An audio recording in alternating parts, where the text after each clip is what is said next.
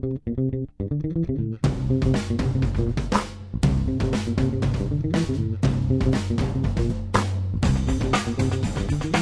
there, it's Gary Parrish. It's Thursday, June the uh, 2nd. This is the Eye on College Basketball podcast. I got Matt Norlander with me, got Sam Vecenie with me. First things first, congrats, Sam, on the Penguins' victory last night. I actually watched uh, this 2 1 in OT. They're now up 2 0. Now 525 on the money line to win their fourth Stanley Cup and first since 2009. I think that's the most I've ever said about hockey in my life. Um, are the Penguins your favorite professional sports franchise? Have we ever talked about that? Um, no, we haven't talked about it. I would say they definitely are my favorite professional sports franchise. Uh, kind of always have been. I would say, you know, like grow, growing up in Pittsburgh, I never really got into the Steelers because I never really I, like. I'm fine with football. I'm just kind of agnostic toward it.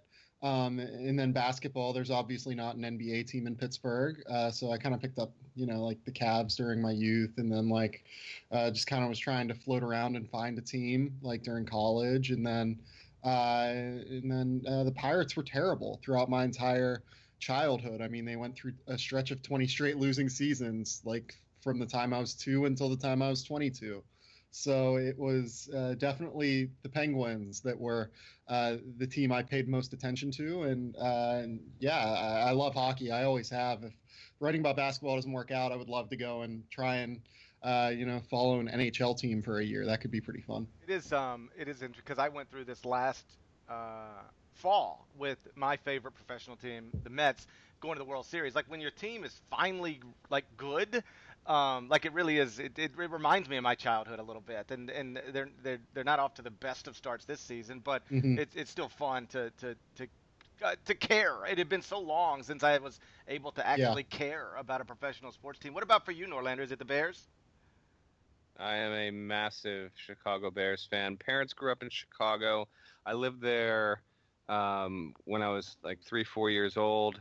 Uh, huge. I, so I yeah, I grew up a fan of all Chicago sports. I'm still there with the Cubs, but I'm not the way I used to be. I actually, my first uh, appearance in a newspaper was when I was three years old. My father worked in hotels, and so I'm sitting in a lobby with my mom, waiting for him to get off his shift, and I'm running around. I have no memory of this, but I'm running around the lobby. Uh, basically pretending it's my own little mini baseball diamond, and I'm calling out all the one through nine Chicago Cubs roster with batting average, home runs, RBIs, and there was a writer for the Sun Times, I believe, that was also coincidentally there. And so I made his weekly notebook column, hmm. uh, which was kind of which like thrilled my mother. Uh, so I started as a Cubs fan over everything, and then Bears by the time I was like six or seven, and then by the time I hit my um, middle school years into high school, uh, it was huge into the Bulls, and that was primarily because of Jordan. It's interesting, like I still root for the Bulls but I am nothing like I used to be. Like I'm guys, I was obsessed with the Bulls. I, like basketball cards, the whole deal.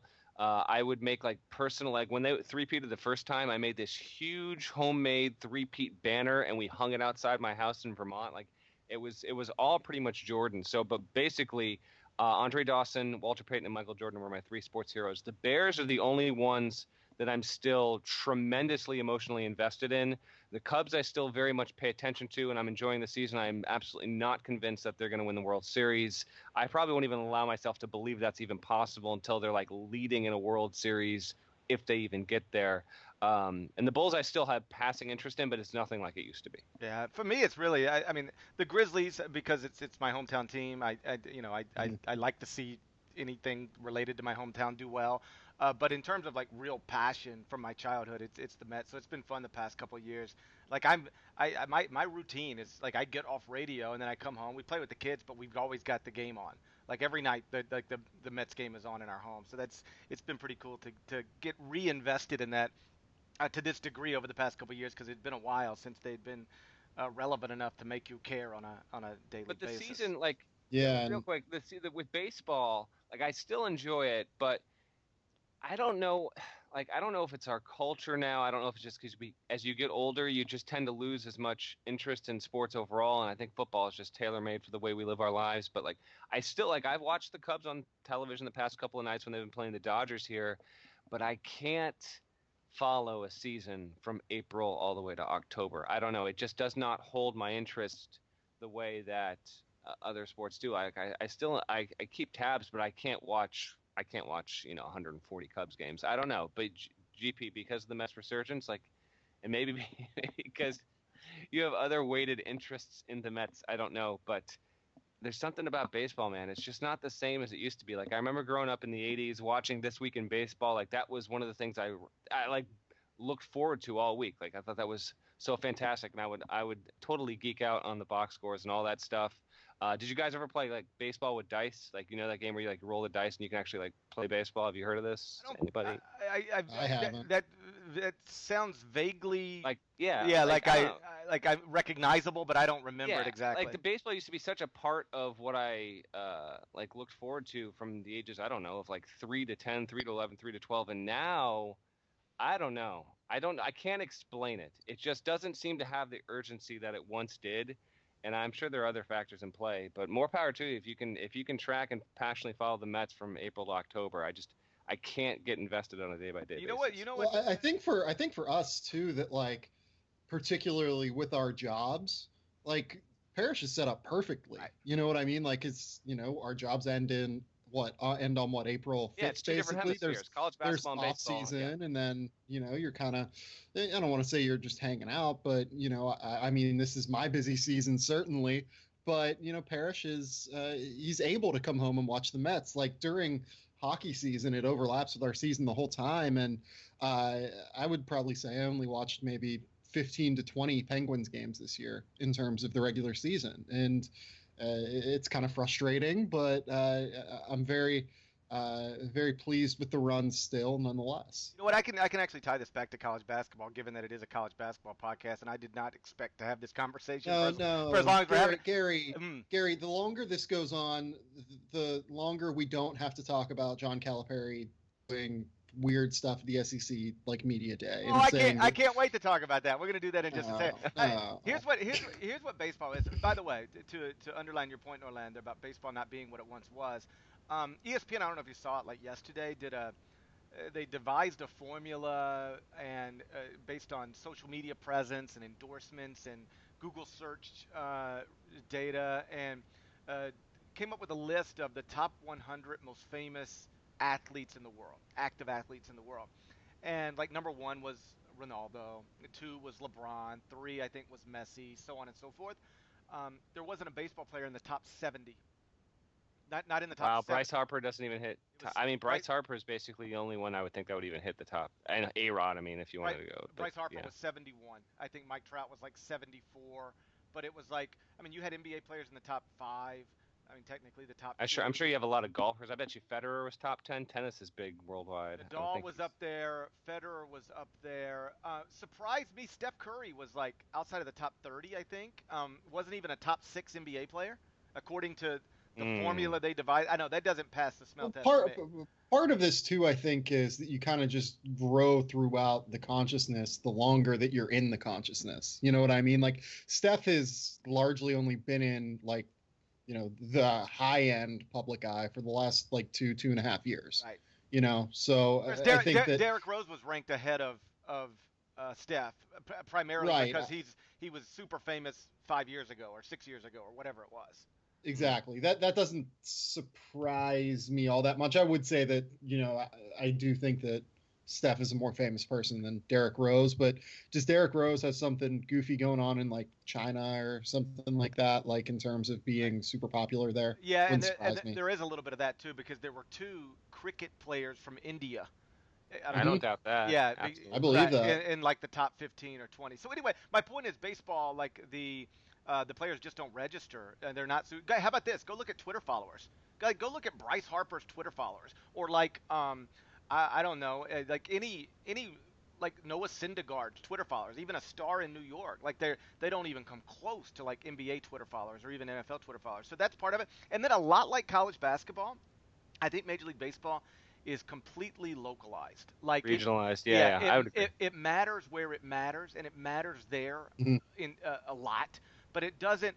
I guess I'd say this: if you're a casual sports fan, it's almost impossible for you to not know what's going on in the NFL, to not know about the big stories in the NFL. It's just going to hit you. You know, when you turn on the radio, somebody's yeah. talking about it. You turn on the television, somebody's talking about. It. Same thing with the NBA. It would be. I don't care if you don't know anything about the NBA or care about the NBA. It would be impossible for you to not know about Steph Curry, to not know we're headed to the finals with LeBron James and Steph Curry, to not know about Steven Adams getting kicked in the nuts. Like it would be impossible for you to not be aware of those things, even if you don't care with with Major League Baseball, if you don't follow it, you won't know anything that's going on. Like if you don't follow Major League Baseball, you might not know that Mookie Betts did something the past couple nights that had literally never been done in in the history of mm-hmm. baseball. Mm-hmm. You might not know that any of the big storylines in baseball. Uh, that that Arrieta is having this unbelievable stretch. Mm-hmm. You wouldn't you you just wouldn't be aware. And it's a lot it's a lot like college basketball. I think it matters where it matters, but the stories don't really resonate uh, from market to market. Um, like like if you live in Chapel Hill, you will know everything about North Carolina basketball, but you might not know anything about Arizona basketball. You know, like it just it doesn't travel market to market, and I think baseball and college basketball are similar in that way.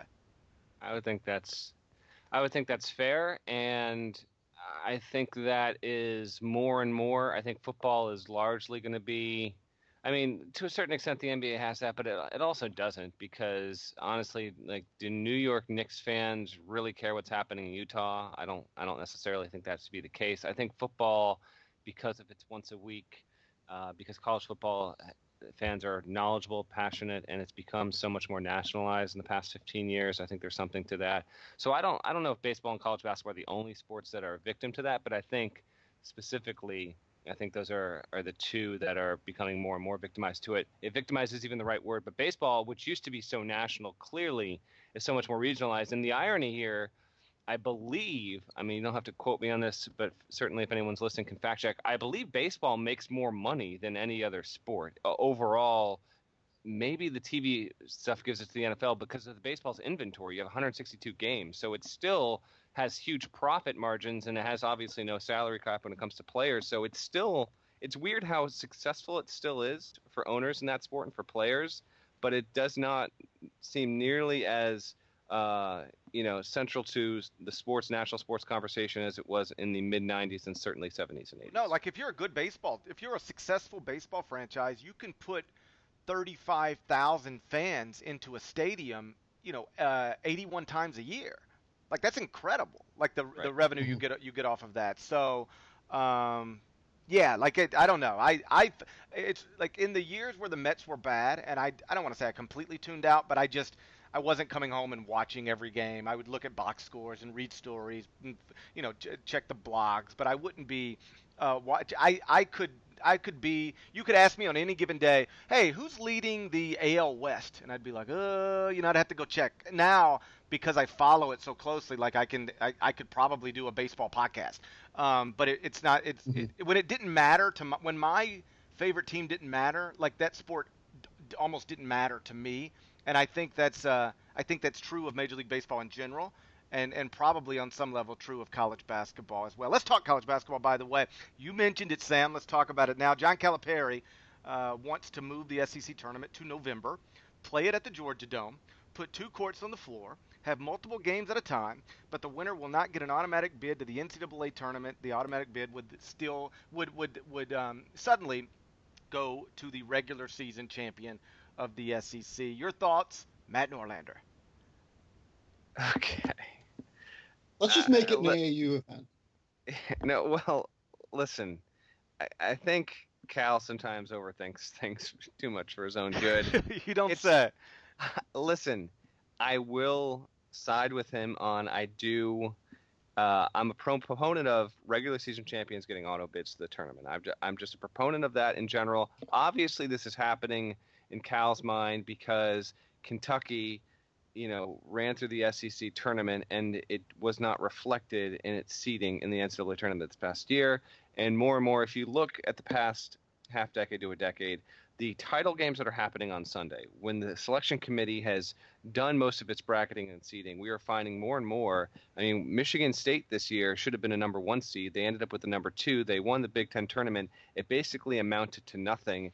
And so Cal's point is we shouldn't even be having these game these tournaments leading up to the to the selection show because what really what impact do they have? I would disagree with that to a certain extent, but he does have a point if he's specifically coming from the Sunday aspect of it because while the committee has contingency brackets in place, I have always held the belief that they don't take as much stock into those final runs because ultimately what teams are doing a lot of times on Saturday or Sunday is they're in the semifinals and then into the finals they're usually adding two really high quality wins. You know, broadly speaking, these are top 25 ish wins. And yes, that can absolutely should have a difference between landing a number one and a number two seed. So I get where he's coming with that. In terms of having a tournament in November to kick off the season, I, I don't necessarily think this is anything that should be taken too seriously because honestly, college basketball has a number of really interesting um, exempt tournaments that are already happening. I don't think we need another one. I don't know if this is necessarily going to be anything that helps or improves college basketball. As a quick aside, guys, I will say. Uh, I'll probably write something on this as we get closer to the season, but to me, it seems like we've got a, a few more pretty solid home and homes that are being set up for next year and the year after that, which I think is good. Not as much as I'd still like to see, but I think the sport is still nudging itself in the right direction in terms of November and December basketball. Cal, this is a misfire, whatever. It's never going to happen. You're not going to have the SEC decide to blow its whole thing up, not have an auto bid for its tournament, and start holding the games in November, regardless of venue. I mean, hold it in the Georgia Dome with two courts. What are we even doing? Like this is this is ridiculous. But it's Calipari, and I'm telling you, without fail, the guy manages to get Kentucky into some sort of headline every other week at the absolute worst in the off season in college basketball, which honestly, it's, it's he's the he's the best marketer and PR guy in, in, the history of the sport. It's just ridiculous. The idea is ridiculous. I get where he's coming from. It. I don't endorse it. Uh, Sam, I uh, my understanding is you do not endorse this either. So what is what is his benefit here? Like, what do you get out of winning the SEC tournament in November? We'll say. Like, what what is the advantage that you get, like as an SEC team? Do you guys know? I, I didn't read it, or was this just like a totally half baked idea? No, that, well, here's the thing. Here's the truth, at least. Me knowing Cal for as long as I've known Cal, sometimes he'll say ridiculous things to try to make larger points, and that's uh, what I believe. I don't. I don't genuinely believe he genuinely wants an SEC basketball tournament sure. in November. What I think is he is he he does genuinely believe, and I don't disagree with him, that holding your conference tournament title game on Sunday afternoon of Selection Sunday doesn't do your league any good. That if you win it, you don't you don't gain from it what you would gain from it playing that championship game on Saturday.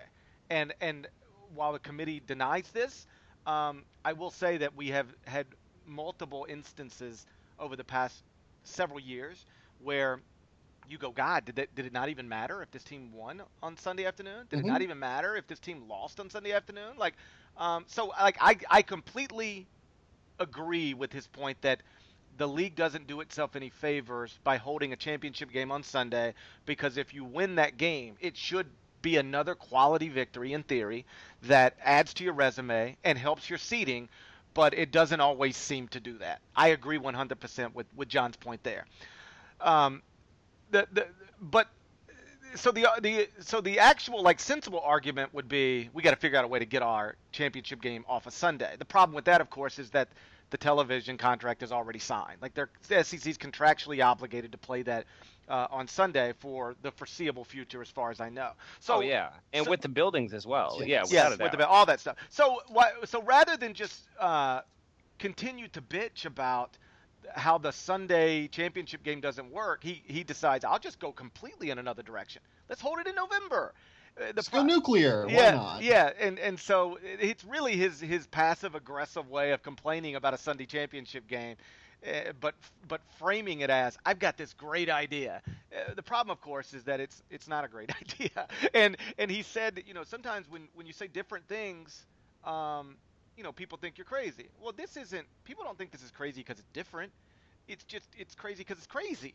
Um, first off, crazy because it makes no sense. Yeah. Well, first off, uh, you know, he, he's got this idea for this massive event. Like, remember, he's talking about putting it in a dome. That's a lot of seats. He's got this idea for this massive event. Except here's the problem: SEC fans do not care about basketball in November. How many? Also, so valid. Yeah, Kentucky yeah. fan Kentucky fans will go. Who else is going? Who else is going to spend p- presumably a November weekend watching co- college basketball among SEC Hey, fans? I, I know, I know that Avery Johnson's turning around that Alabama program, Right. but like, come on. How- how about this? Do you think any Alabama fan is going up to like Atlanta to go to the Georgia Dome, like on a God, it'll probably have to be like a Thursday, Friday, Saturday for what And- Cal wants. no, Like, do you it- think anybody is going up and doing that? No, it, like, pro- come pro- on. it have to be, it actually have to be probably longer than that, right? It had to be like whatever it is now, like a five day event, a four day event. I mean, well, it would probably have to be like Wednesday, Thursday, Friday, and then Sunday because God knows nobody's watching this on Saturday. Well, you can't get a, that's the okay. So one problem is SEC fans do not care about basketball in November. They just don't, right? I had an SEC coach tell me one time. I don't want to say which one, but uh, we were talking about scheduling, and he said, like people get on to me about my non-conference schedule, but like it doesn't matter who I play. Like I could schedule Kansas and and North Carolina. And my fans do not care if I if we, we're bringing Kansas in in November and North Carolina in, in in December. Nobody cares. He's like, my fans are going to look up in January and go, oh, we're having a pretty good year, or oh, we're not having a pretty good year. But they're not going to look up till January. It's just, it's very hard to break into that. Even Billy Donovan couldn't do it at Florida, and that was Billy Donovan with back-to-back national titles. He had a hard time filling up that arena in November and December. Um, to that point, I'll say this: Ohio, like Ohio State, like having been there, I guess in the last like seven years now, but like that that's coming off of you know Greg Oden and coming off of all of these great years. Evan Turner wins National Player of the Year. Nobody went to games in November and December. right. Like it, it's hard to fill that arena up in general, but like nobody goes in those late in those early months. Like it just is what it is. You just have to kind of. It's not even just a problem within the SEC. It's a problem in general when it comes to high end football schools, and the high end football schools are the revenue drivers. Sure. So, yeah, it's not. Ju- it's not even just a problem that is an SEC thing. It's just a problem around the country. So my first year at CBS was um, 2006-7 season. So it was uh, Billy had just won his first national title. They were preseason number one, and they had a, a game scheduled with Kansas in Vegas for Thanksgiving weekend, right? And uh, so it's, it, it ends up being number one versus number two. All right, it was I remember I remember this game. yeah, so Darrell Arthur was great, and Kansas actually beat them. So it was Noah and all the know, Horford their last year of college playing Kansas. One versus two, one versus two. You've got the the reigning national champs, and in the arena in Vegas, I think it was at the Orleans Arena. I think it's the Orleans. I just Yeah. remember specifically watching this game with my buddies. Right. I'm almost positive it was at the Orleans. Dude, it was 95, maybe 98, 99 percent Kansas fans. There were no Florida fans there. Zero. Also, one Florida beat writer there. One. This is the reigning national champs, ranked number one in the country, playing the number two team in the country, and there were no Florida fans, and there were no Florida beat writers. I think one. I think I think Brockway was there. That's it. And when when you ask like, whoa, why why why are Florida fans not here? Why are why did why is there no Florida media here? Because Florida was playing Florida State in football the next day. That's why. And that was 06, which I believe. I think yeah, Tebow. 06 I- I yeah, was so that was that Tebow or Cle- Chris Leak. Either way, that was the year that they won the title, or they just after they won the title. But yeah, that was like also that was peak urban at Florida too. Right. So that that's my my point is Florida had like literally the best basketball team in college basketball and they were playing a high profile game coming off a championship season and nobody cared. Not even Florida fans cared. So you're not going to get SEC football fans to care about a November basketball tournament. Beyond that, um, Sam, you made this point. Not only can you not get people to watch, you can't get on television on a Saturday. That's why all of these events, you know, they like the, the, the Thanksgiving events, like the one in Orlando, the one in Anaheim, wherever they put these, they typically play like Thursday, Friday, Sunday. They take that day off. It's not to rest. They can't get on television because like ESPN, ESPN2, ESPNU, CBS Sports Network, uh, all, all the all the channels, Fox Sports One, they're all filled with college football. You can't get college basketball. That's why in November and December, college basketball teams play on Fridays a lot. They don't do it once football's over. They play on Friday a lot because you cannot Mhm. get on, you can't get on TV on Saturday with uh with during college football season. Beyond that, um, and I, I get where you're coming from, Norlander. On you think the regular season champ should should uh, receive the automatic bid uh, to the NCAA tournament. Like I fundamentally agree with that. If in the spirit of that ensures that your best team actually gets there. That's just a truer measurement. Yeah. Right. Yeah, but here's the problem. Um, a conference tournament without a, a, a big like a big prize, an auto bid to the NCAA tournament, um, is a conference tournament that's not worth much. Like like the reason championship week exists and all those leagues can get a, a game on national television is because they're playing for something real. You know, if you take that out of the equation, like it, it, it does two things. One, it makes it feel pointless. Like, what are we even doing this for? You're not playing for anything, while recognizing that often in the power conferences, not always, but often, um, the two teams playing for the for the title are, are going to be in the NCAA tournament no matter what. Um, beyond that, if you do it in November, like let's say you're you're you're Georgia and you're struggling, you're Ole Miss and you're struggling. Um, you you can always say, hey, you know, we've got that tournament. If we get hot, you know, Ole Miss did it a few years ago with Marshall Henderson, right? They probably yeah. weren't going to the NCAA tournament. Got hot, won the. Georgia did it one year. They they got they ended up with a 14 seed in like 2008. They won the SEC tournament out of nowhere. Right. So like to remove that from the equation, like removes a huge aspect from these tournaments. Like it it it it, it rips away hope for teams that are. Uh, you know, sputtering along. For instance, you know, we as much as we talked negatively about LSU last year, um, we you know we could always say you know if they get hot and win in the tournament they could you know Ben Simmons could still you know make the NCAA tournament. It didn't happen obviously, but you there's always that glimmer of hope. And so if you move this to November and take away the uh, auto bid from it, then um, then that that that that aspect of, of conference tournaments is gone. And I imagine television networks aren't that in, enthused about conference tournaments that don't have an NCAA tournament bid. Uh, at stake. Beyond all that, you, you, know who you know who else could have made a run in the SEC tournament? Hmm. Devan Downey. God, shout, out to Devan, Devan Downey. Downey. Shout out to Devan Downey. He, he damn, he, she could have for sure. I miss Devan Downey. Here, here's um, here's the other thing. Like, this is all designed to like, cause, cause Cal says you need to get more SEC teams in the NCAA tournament, but like, no, somebody explain to me how this helps that. Like, like you, you think LSU would have been better positioned for the NCAA tournament if we'd had a SEC tur- SEC tournament in November as opposed to March? Like, I don't, I don't. That's where the logic sort of falls apart. Like, okay, move, but like, how does it help? If you identify all these problems, um, we need more attention on our league. We need more teams in the NCAA tournament. How does this move actually aid that in any way? I don't think the SEC tournament needs to be played in November as opposed to March, as opposed to any time.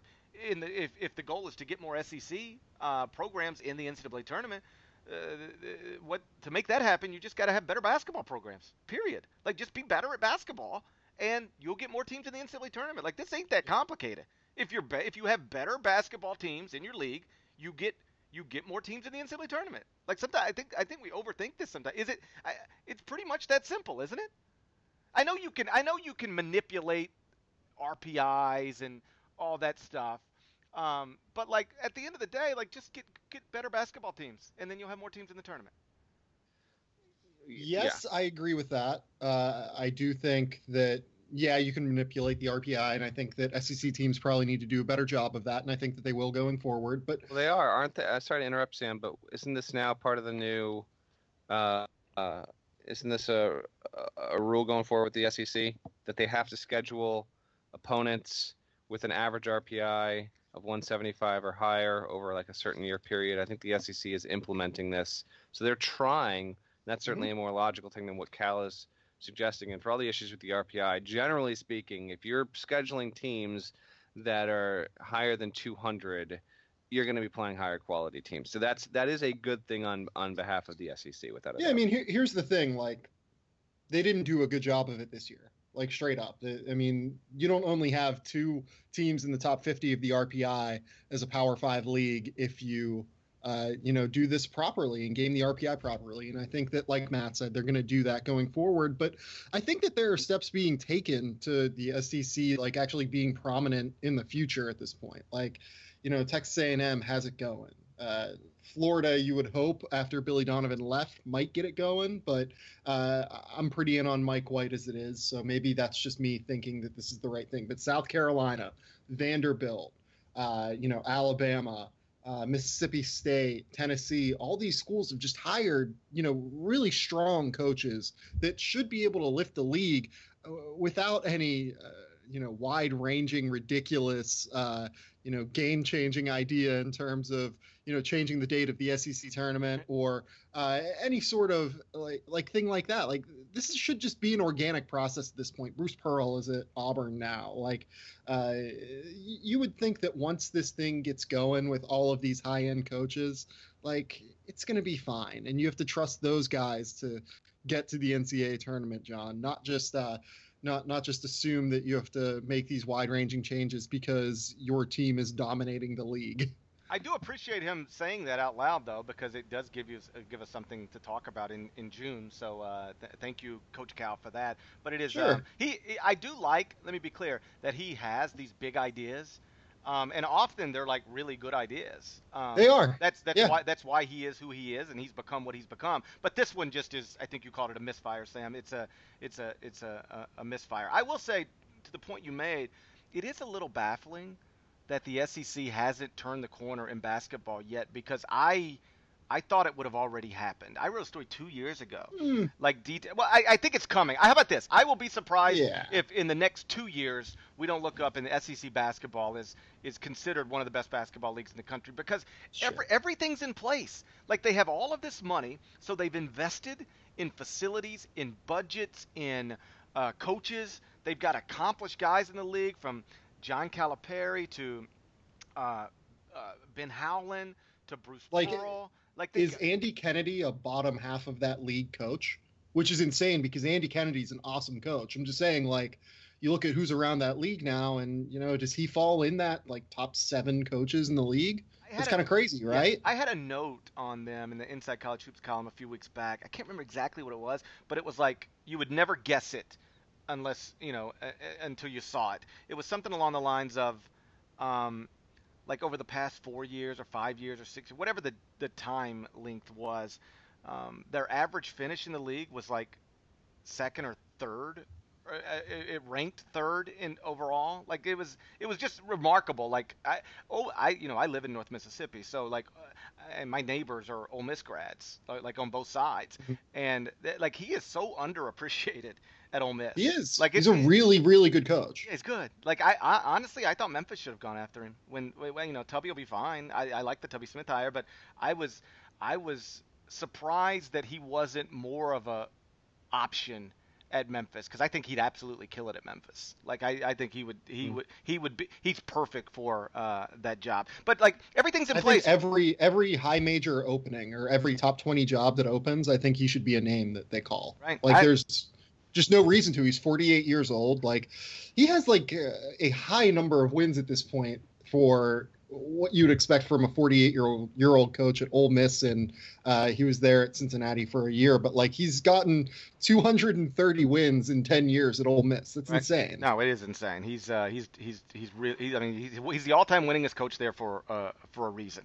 and it's not just because he's been there for a long time. And by and by definition, you can't be somewhere for a long time in this era of college basketball unless you're doing a um, a, a good job. But I, I um, the recruiting budgets are all like like I, th- I think they have more in the top 25 than than maybe any other league. Like uh, I'm just saying everything's in place. The the the budgets, the facilities, the um, the the the coaches, like everything's in place for that league to be better. I suspect that it will be. If it doesn't turn the corner, I'll be surprised.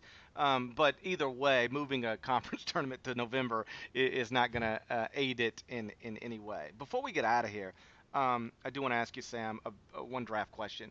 Are uh, are you surprised by the Marquese Chriss stuff at Washington? Our buddy Jonathan Givony now has him uh, going third overall to Boston. Uh, I just don't even. Well, well, like how about this? I don't get this. Has has this It's ever, not. ha- That's not like wild either. Has I it- I will say that. Like has- he's not off on that. Has this ever happened? Has a guy who was not a top 50 player coming out of high school ever gone one and done top five pick? I don't think it's ever happened. I don't see how it could. And I don't get. I, I Um, maybe I could be wrong. I do not understand how Marquese Chriss is even a top 15 pick, but whatever. Like I, I, I mean, I, I have him at 15 or 14 right now. I, I mean, it's he's a fine project, and I think it speaks to the weakness of the draft that he's considered like a guaranteed top 10 pick.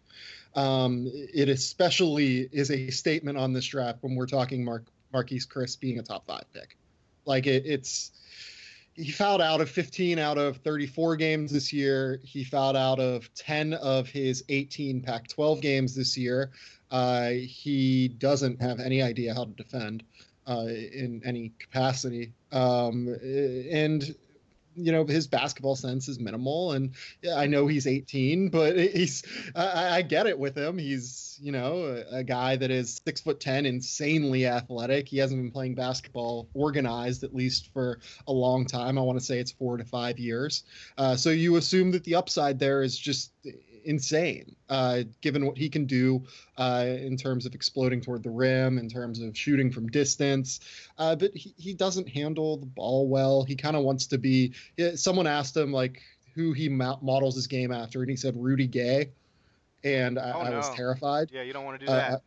Yeah, for a power forward that you're assuming is like a stretch four, I'm just like, okay, this is kind of scary.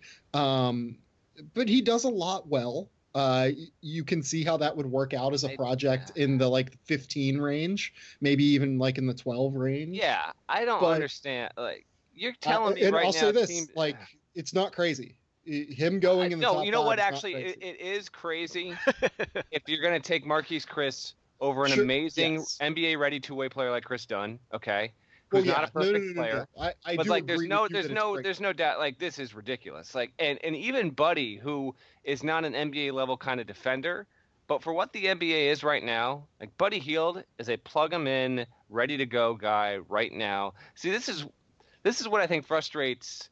Well, one writers, but certainly some fans and just observers of both worlds of basketball here is Marquese Chriss didn't really do crap on a really inconsistent Washington team. It doesn't mean that he can't become a good NBA player. Of course he can. There have been plenty of guys over the years who didn't really have too much of a college career and certainly blossomed at the NBA level. He could do that. He wouldn't be the first and he wouldn't be the last. But when you see like with Buddy Hield specifically, like his trajectory and the player that he has become, like if you just have simply watched what he's done from freshman to senior year to see how incredible he is now, I don't understand why Buddy Hield wouldn't seriously be a lock to be a top six, top seven pick just because of how good he is offensively and how mm-hmm. offensively oriented the NBA game has become. So when you have serious discussions about a guy like Marquese Chriss, who's a project, I don't know. This sometimes I think scouts and GMs can just overthink themselves here. Like to me, it's a, it's an absolute no brainer. Sure, Chriss is more athletic. He's bigger. Maybe he turns into this great, you know, step out and shoot four man that can also play really well around the rim. But you know what? There's a really good chance that he will never be that. And Buddy Hield, if he doesn't last 10 years in the league, I will honestly be shocked. He's oh. just, he is made for it. Why don't you go with the sure thing? And I understand fit's another question altogether. But when you get these things, like every year, these dudes just like pop up. I don't know. Uh, to, to me, it's it's baffling. I'll be surprised. Yeah, no, if, I'll be surprised if Buddy Hield is not. I'm with you on on Hield. I like. I think I have him going sixth, maybe.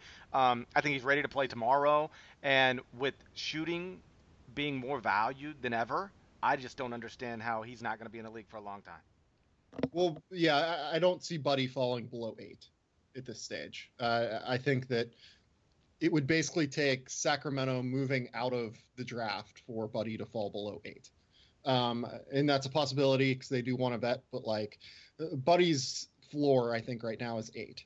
Um, in terms of Chriss, you know, here's a guy that I have ahead of him. I have Skal Labissiere ahead of Chriss on my personal big board. And I would agree with that. And I killed Skal a lot during last season. I would still take Skal over Chriss without a doubt. Yeah, like he's bigger. He can shoot. Like I actually trust Skal's shot to translate a little bit more than I trust Chriss's at this stage. Uh, he's just he's not as explosive athletically, but he's just as fluid. He's and it's seven feet tall. I think he's a little bit more valuable as a shot blocker. Uh, here's the other thing with Marquese Chriss that I don't think a lot of people have realized yet.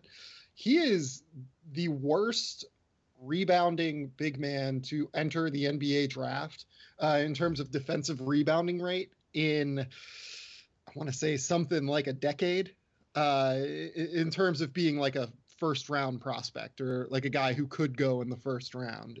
He averaged a lower defensive rebounding rate than Kris Dunn, Wade Baldwin, uh, Gary Payton, and uh, like I think there was like five of the ten point guards that I ranked this week uh, in terms of my top ten point guards. Where is Like, this coming from? Where? How does he get in the top five on a mock draft? Because you let, let me, at- and let me be very clear. I'm not trashing it. Like Jonathan uh, is is as good, if not better, than people everybody else who does this. I mean, he's he's he works, he he he travels, he Yep. he. I, I so I'm not like trashing it. I'm just sort of like in, uh, uh, fascinated by it.